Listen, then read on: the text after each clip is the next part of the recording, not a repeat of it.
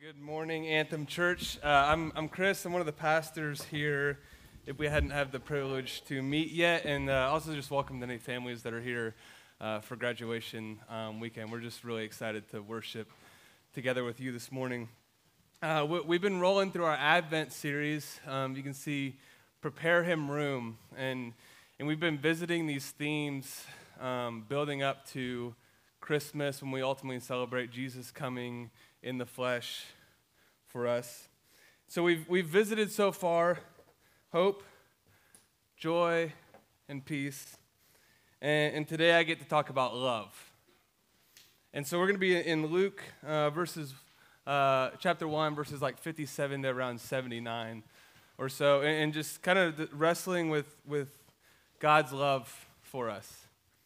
And, and I think there's something here as I so I was thinking about this. I think often I catch my heart, at least, like when you really, really wrestle and sit with these truths, there's like this, like, yeah, but that's too good to be true. Like, you know, when you have these moments, I was like six or seven. We went down to the, the Las Vegas of the Midwest, Branson, Missouri. Um, you ever been there? And, and I absolutely loved magic. Um, I don't anymore. I'm a pastor now. I've put that past me. But, um, but, but I loved magic. I had a magic set, and I, I just loved like playing with magic. And we went down there, and there was this magic show. Has anyone heard of Kirby VanBurch? No one. Big deal for me. Couple people. Awesome. So Kirby VanBurch, I was I was so excited to go see Kirby VanBurch. 2015, he had some tax fraud stuff. He's not doing so good now. But when I was six or seven, man, he was a big deal. Wikipedia said he was world renowned. So we were down there and we're watching Kirby, and there's this auditorium of like, I mean, a few hundred people. There's a ton of people in there. All right, and sometimes magicians call it volunteers, but you're in a, you're in a massive auditorium, there's a ton of people. But, but Kirby's like, hey, do we want a few volunteers to go up? That is a six year old's dream to go be cut in half by a magician. So I was like, immediately like, yes me, but like we're like way in the back, and I was like, there's there's not a chance that this is gonna happen. But I raised my hand and he calls on three volunteers in the room and, and he picked me. So yeah, no big deal. So Kirby picked me. Yeah, you guys are clapping like I did something. I, I just raised my hand. But but I actually don't like I went up there and he did like a he made us disappear. I don't know exactly what happened. I don't remember a lot about the trick other than like I was just in shell shock the whole time. Like it was literally like a this is too good to be true moment, and it's so much so that I couldn't actually sit in it and, until after I was like, wait, like that actually happened. I was like on stage at a magic show, and I was in a really cool magic trick that I don't know what I did, but it looked really cool to, to everyone else. But but there's this this shell shock element. It's like this can't be real, right?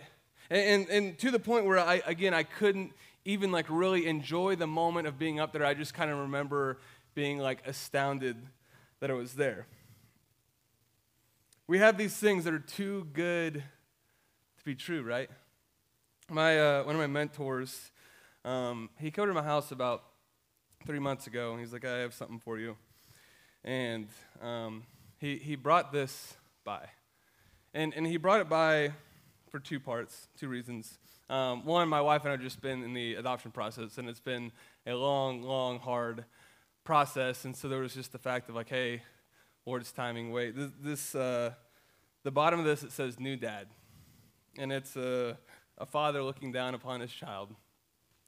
So this is the one part, but even more than that, he wrote me a note with it. And one of the things he's just been helping me process through is God's love and delight for me. He's like, this is, this is how God looks at you. A father just gazing down into his child's face, just pure delight and pure joy and pure gladness. Nothing to offer, just glad that you're there and you're seen and you're loved by God. See, I think with this, this sits on my desk. My question is Is this too good to be true for you? When you think of how God looks at you, when you think of God's love, mercy, delight in you, think about God's gaze upon you. Do you think it's too good to be true? Like God doesn't actually or can't actually look at me like that. And to the point where you almost don't let yourself enjoy it or sit in that because it can't be real. And I think what we see in Luke's text today, we, we see with Zechariah kind of two different versions of his enjoyment of, of God's promises and God's faithfulness. So, Zechariah in Luke 1, verses 57 to 66. It says, now, now the time came for Elizabeth to give birth, and she bore a son. And her neighbors and relatives heard that the Lord had shown great mercy to her, and they rejoiced with her. And on the eighth day they came to circumcise the child. And they would have called him Zechariah after his father. So this is referencing John. So Elizabeth was, was Mary's cousin, and it's, it's, there's references earlier where they meet each other and they leap in the womb. You guys saw this as we, we taught through this. And see, she now has her baby. And they wanted to call him Zechariah the father, but his mother answered, No, he shall be called John. And they said to her, None of your relatives is called by this name. And they made signs to his father, inquiring what he wanted him to be called so if you kind of missed this earlier in chapter 1, there's an angel talking to Zechariah, and he's talking about he's going to have a son born. And Zechariah is old in age. So, it, and, and he's actually, it says he's been praying for this. This is something he's been asking God for. And he literally has an angel telling him, hey, this is going to happen. And immediately he says, too good to be true and he questions it. And when he questions it, God actually closes his mouth to where he can't talk. So he comes out of the, the temple, and, and, and Zechariah can't speak anymore, and people are like kind of astounded. So now we're here in, in, uh, in Luke, and his, his son's born. And, and usually they would name the, the son after the father and say, What are you going to name him? When they went to do circumcision, and Elizabeth said, John. So they point over to Zechariah, and he asks for a tablet, and he writes on it, says, His name is John, and they all wondered. And immediately, so he sees that the promise fulfilled. He sees that his son has been born, and he says, This is his name, because the angel told him, You will name your son John. He says, This is his name. It is John. Immediately his mouth, his mouth was open and his tongue loosed, and he spoke, blessing God. He sees it fulfilled. He sees it happen. He sees the promise being fulfilled, and he allows himself to sit in it. And fear came on all the neighbors because they had seen, they had heard that he, he couldn't speak anymore, and all of a sudden he can speak, and he's blessing God. Going down to, to verse 67 there he, he breaks into like a song, actually. Like, this is all he knows how to do. The promise has been fulfilled. But what we're going to see in this song, the promise is not, merely like, he, he recognizes at this point, it's not the promise, I have a son. That's not merely the promise, as my son has been born. The promise is the coming Messiah has been fulfilled. And he sees that and he recognizes that and he sits in that and it has nowhere to go but to overflow and bubble up into praise. He says, His father Zechariah was filled with the Holy Spirit and prophesied, saying, Blessed be the Lord God of Israel, for he, he has visited and redeemed his people. The, the thing about this this chapter here, this section, it's, it's called the Benedictus. And, and he, he's referencing uh, the Old Testament a number of times, uh, allusions, and actually like, pulling text from this. And, what he's doing here is he's pulling the promises of God are being fulfilled, that the scriptures are being fulfilled right before our eyes. Every single one of these. So actually, I'm going to walk down through. Verse 69 says, And has raised up a horn of salvation for us in the house of his servant David. Psalm 132, 17. There I will make a horn to sprout for David. I have prepared my lamp, prepared a lamp for my anointed. God's promise. Verse 70, as he spoke by the mouth of his holy prophets from old.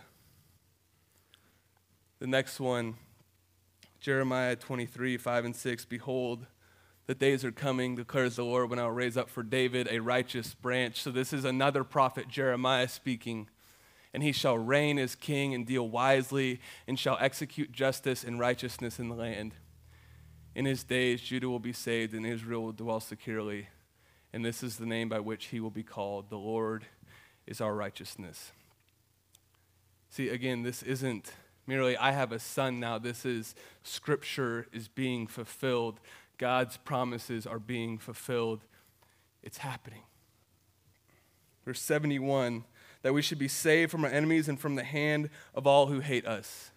So he saved them from the hand of the foe and redeemed them from the power of his enemy. Verse 72 to show the mercy promised to our fathers and to remember his holy covenant. You will show faithfulness to Jacob and steadfast love to Abraham as you have sworn to our fathers from day of old. Micah 7 20. Verse 73 the oath that he swore to our father Abraham to grant us. This is Genesis 22, God talking to Abraham. You see this is all over the Old Testament. It, it has been spoken through so many different prophets and people. By myself I have sworn, declares the Lord, because you have done this and have not withheld your son, your only son. I will surely bless you, and I will surely multiply your offspring as the stars of heaven and as the sand that is on the seashore and your offspring shall possess the gate of his enemies, and in your offspring shall all the nations the earth be blessed, because you obeyed my voice. In your offspring, all the nations will be blessed. 74 that we delivered from the hand of our enemies might serve him without fear. Zephaniah 3:15 The Lord has taken away the judgment against you he has cleared away your enemies the King of Israel, the Lord, is in your midst. You shall never again fear evil. 75, in holiness and righteousness before him all your days. And they shall be my people, and I will be their God, and I will give them one heart and one way, and they that they may fear me forever for their own good and the good of their children after them. Promise after promise. And you, child, will be called the prophet of the Most High, for you will go before the Lord to prepare his way. So this is this is actually he breaks into song, and I wonder if John hears this later. He's like, "Dad, you broke into song, but only one of those verses was about me. Everything else was about my cousin." It's like this is the only line about John in here, verse seventy-six. The reference here: "Behold, I send my messenger, and he will prepare the way before me, and the Lord whom you seek." Will suddenly come to his temple, and the messenger of the covenant in whom you delight, behold, he is coming, says the Lord of hosts. He's talking about his son here, but again, everything else is pointing towards God's fulfillment in the Messiah. Christ has come. 77 to give knowledge of salvation to his people in the forgiveness of their sins. Reference here, 76 and 70. Behold, I send my messenger and he will prepare the way. Oh, that one goes with that one, sorry. 78. Because of the tender mercy of our God, whereby the sun shall visit us from on high. Malachi 4 2. But for you who fear my name, the sun of righteousness shall rise with healing in its wings. You shall go out leaping with calves, like calves from the stall. Finally, verse 79 to give light to those who sit in darkness and in the shadow of death to guide our feet into the way of peace. The people, Isaiah 9 2, the people who have walked in darkness have seen a great light. those who dwelt in the land of deep darkness, on them has light shone. So, so why do I go through those? Israel has been waiting for hundreds and hundreds and hundreds of years for these promises to be fulfilled.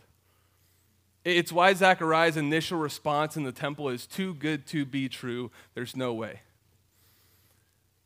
Immediately, he, he, he sees in John that it's my son that will prepare the way for the Messiah. And he sees that every single one of these promises is being fulfilled right before his eyes.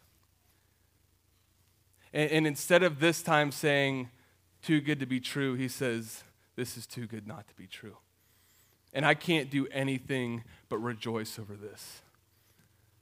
God has come. Our salvation is coming. Deliverance is coming.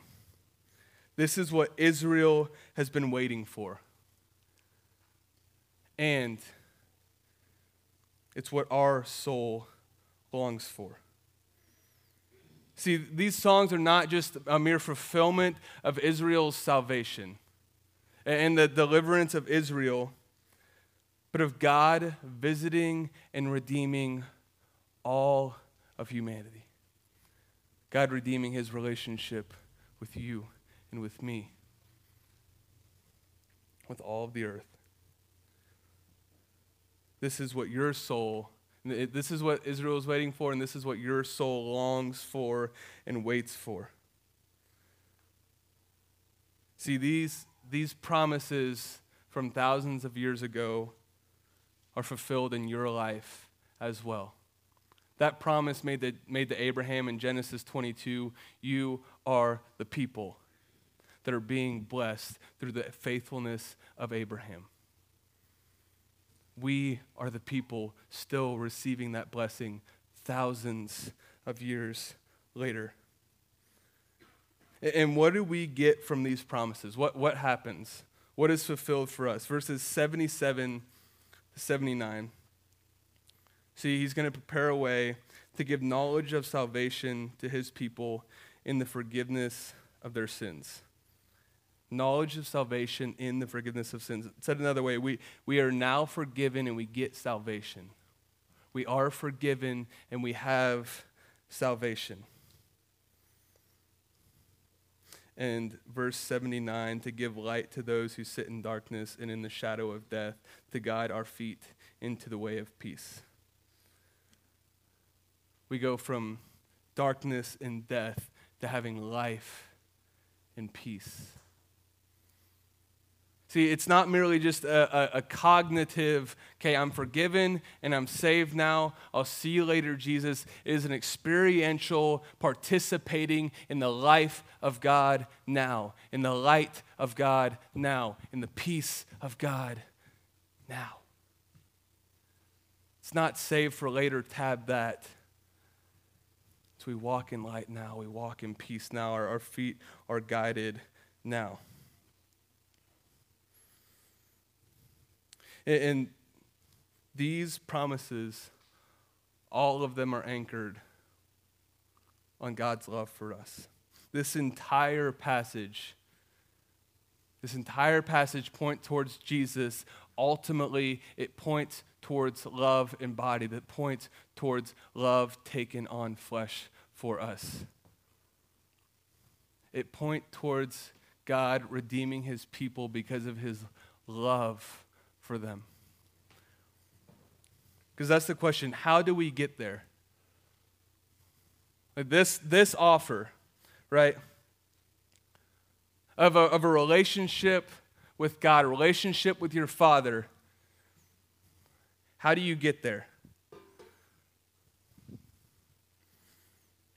Notice all of these promises are all based on what God has done and what God will do. Him acting towards us. All of them.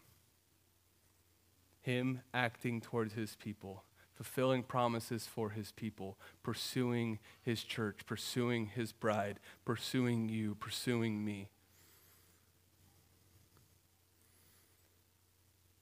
And why he does this, again, is all anchored on one verse.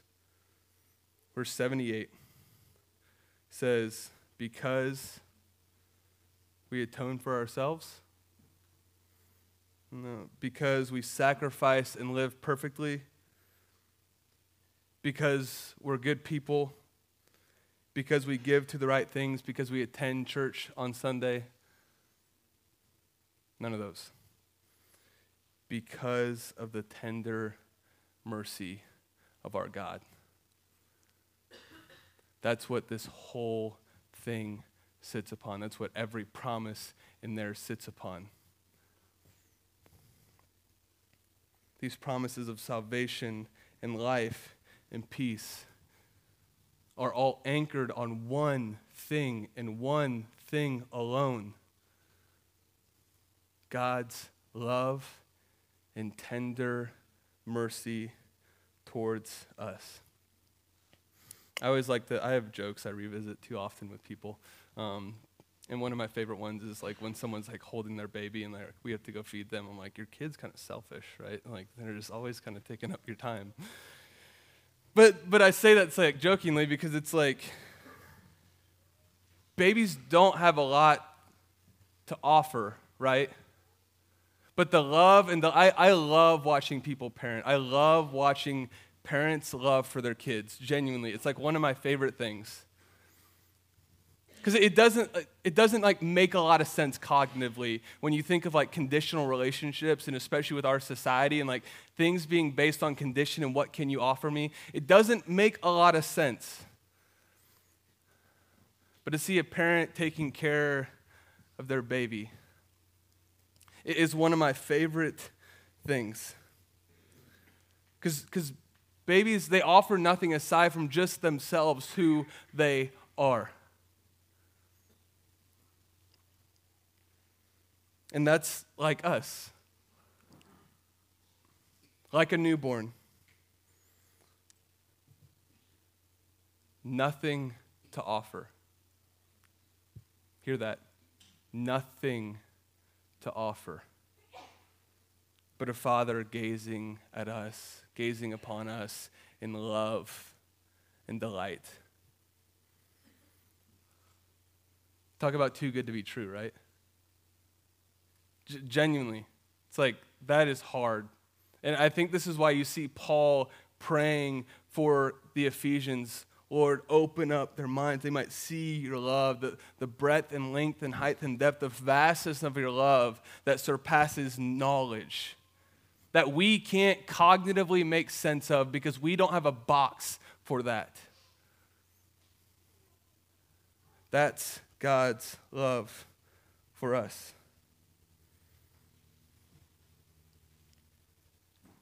See, what are we to do with this? Again, there's, there's two responses. You can hear something like that and you say, well, well, but, or, or God, you don't know what I did yesterday, last week, last year. You don't, you don't know how I treated my family. You don't know what, I did in that job. You don't know what I did in that relationship. Well, but we bring up these questions because we can't make sense of it. It's, it's to this love, this unconditional love, is too good to be true. And I, I think what we can do at times is we don't allow ourselves to enjoy these truths because we don't feel like we deserve them. God freely offers this love, freely offers us to sit in that, freely offers us life in Him, life in peace, life with Him. He freely offers that. But we don't feel like we deserve it. So we kind of push back a little bit. Or we kind of put up these protective measures. See, here's the thing none of us are deserving of it. I'm not deserving. You're not deserving. We are not deserving of it. And I realize this truth is, is a little too good to be true. But here's what God asks us that we would have faith to believe that, that we would allow Him in, that we would allow these truths to bleed into our heart and to sit in them. It's, a, it's genuinely a vulnerable thing to like, uh, like actually sit in these and try to like believe them and try to wrestle with them and, and like allow yourselves to enjoy these promises that we have from God. It's a vulnerable thing because you put your heart out there, and, and a lot of times we can take our framework of what we've seen in relationships when we put our heart out there and we put it onto God. Times we've, we've put our heart out there for family, for significant others, for friends, to say, hey, you love me. I'm going to be vulnerable with you. I'm going to, I'm going to put my heart out there for you. And it doesn't go the way you thought. But that's not how God acts towards us when we put our heart out there for Him. There is no fear in perfect love. There is no, that there is no fear in the perfect love of God. When we put our heart out there for God, He doesn't stiff arm us and say, Go clean this up, go fix this up. He says, I'm so glad. I'm so glad. I just want you. I just want you. See, we have to stop hedging our bets. We have to stop putting up these protective measures around our hearts so that we are trying to protect ourselves from this thing that seems a little bit too good to be true. Isaiah 40, 28 says, Have you not known? Have you not heard? The Lord is the everlasting God, the creator of the ends of the earth. He does not faint or grow weary. His understanding is unsearchable when uh, my mentor gave me this, that was one of the, the quotes he had in there. And a part of it was just like, there's a strengthening of your heart and, and a, an understanding of God's love and delight for you that you, you have not even began to experience or understand. And, and he put this verse with it he does not faint or grow weary. We do not serve a God that when we mess up, that gets frustrated. We serve a God that when we come before him, Isaiah 62, 66, 1 and 2, it says, Those who are humble and contrite, meaning broken in heart, and tremble at his word, those are whom he receives. That's what it looks like to open heartedly go before God it's not trying to take advantage of his grace. It's saying, I don't deserve this, Lord. I, like, I recognize that. I see your word. I see you. I recognize that, and I'm putting my heart before you. The Lord looks upon those, and those alone. And, and those, he does not grow faint or grow weary. Cannot mess up too many times for God. When you're coming before Him with a posture of, Lord, I just want you, and I'm broken before you. He does not grow weary of you. Christian, hear that. God does not grow weary of you. And I understand our framework for relationships is people grow weary really quickly. God's love does not grow faint or grow weary, and actually, his understanding is unsearchable. All right, again, we don't have a box for this. This understanding, Ephesians 3, it goes beyond knowledge and understanding. His understanding is unsearchable. Romans 8 talks about nothing can separate us from the love of God. Really, nothing? Nothing? That's what Scripture says. That doesn't make sense to me. That's just me put my cards out there. It doesn't make sense. It really doesn't. But, but the question is do I have the faith between the what doesn't make sense and what Scripture says to say, I'm going to fill in that box with, Lord, I don't get this, but you just call me to put my heart out there for you and pursue you. And I pray that you would, you would reorient my mind and my heart to understand this more as I do. But still, I'm going to have faith to trust in your promises because I can't understand.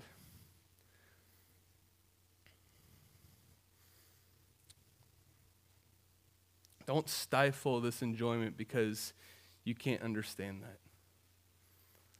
God is offering you full freedom.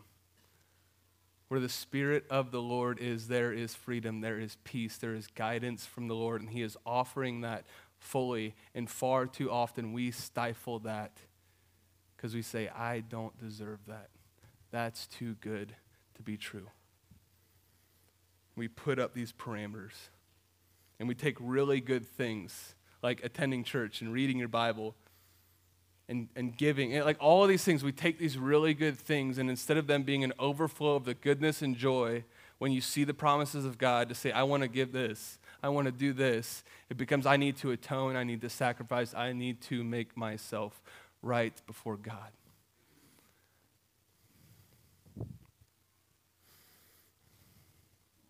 Allow yourself to believe in the promises of God.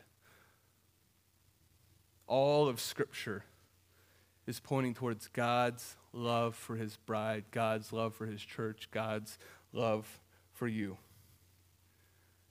And in, in the same way that, that Zechariah sees these promises fulfilled when his son John is born, he, he comes to understanding of who he is and who is to come. We have seen another child born. We've seen Christ born. We saw him take on flesh. We saw him live a perfectly obedient life that we could not live. And we saw him get crucified on the cross so that we might be made righteous. And in his mercy, that's the only reason he did that, because he loves you and he wants you. For the joy set before him, you, his bride, he endured the cross. It's the only reason. That's a mercy we can't comprehend. But when we look at the cross, we look at what Jesus has done on the cross, that the cross displays that God is too good for this not to be true. God is too good for this not to be true. God coming into history, setting down his throne, taking on flesh, taking on our weakness, and dying for us.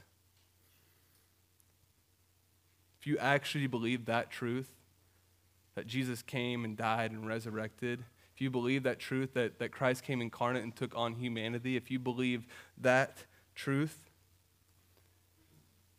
God is too good for this not to be true, that this is, this is the way that he looks upon you, because that, what Jesus has done, makes no sense aside from this. A father just wanting relationship with his children. So as we close today, as we go into worship, just, just ponder this and process this. Do you believe that this is too good to be true? of God's mercy and love towards you? And, and what are the ways that you, you're putting up protective measures or you're living that are not allowing your heart to sit in the enjoyment offered in Christ? What are these things that you're doing that's kind of putting up these walls, these protective barriers for you? See, because this changes everything. This changes everything. There's a really good quote on peace. Says, The peace of God calms our hearts and makes us strong to live for God. It does not merely mean freedom from trouble, it means all that makes for man's highest good.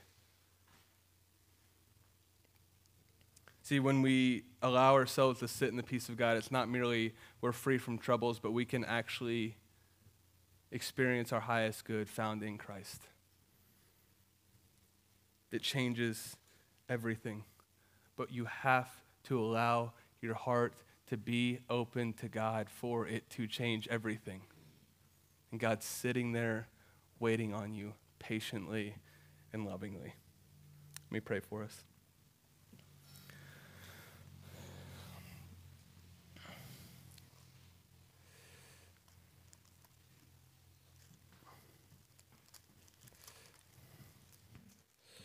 I'm going to read Ephesians 3 over us.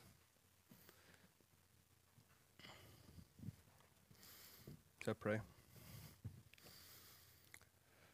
Lord, for this reason, I bow my knees before the Father, from whom every family in heaven and on earth is named, that according to the riches of his glory, he may grant you to be strengthened with power through his Spirit in your inner being so that Christ may dwell in your hearts through faith, that you, being rooted and grounded in love, may have strength to comprehend with all the saints what is the breadth and length and height and depth, and to know the love of Christ that surpasses knowledge. That you may be filled with all the fullness of God, now to him who is able to do far more abundantly than we could ask or think, according to the power at work within us. To him be the glory in the church Lord, would you just plead that? Lord, you do abundantly more than we could ever ask or think, and that's specifically in the cross and the love that we have in you. I pray that you would strengthen hearts in here to know your love more, to allow you to see your love more, to allow you to experience your love more, that, that these protective measures that we put up because of relationships we have, experiences we have, traumas we have, Lord, that we would just put those down and allow your love in allow your affections in. Allow us to see you and experience you in a different way. Lord, I plead over our hearts. I plead that we could comprehend this incomprehensible love just a little bit more. Praise you for the cross. Praise you for Christ. Praise you for your tender love and mercy towards us. Amen.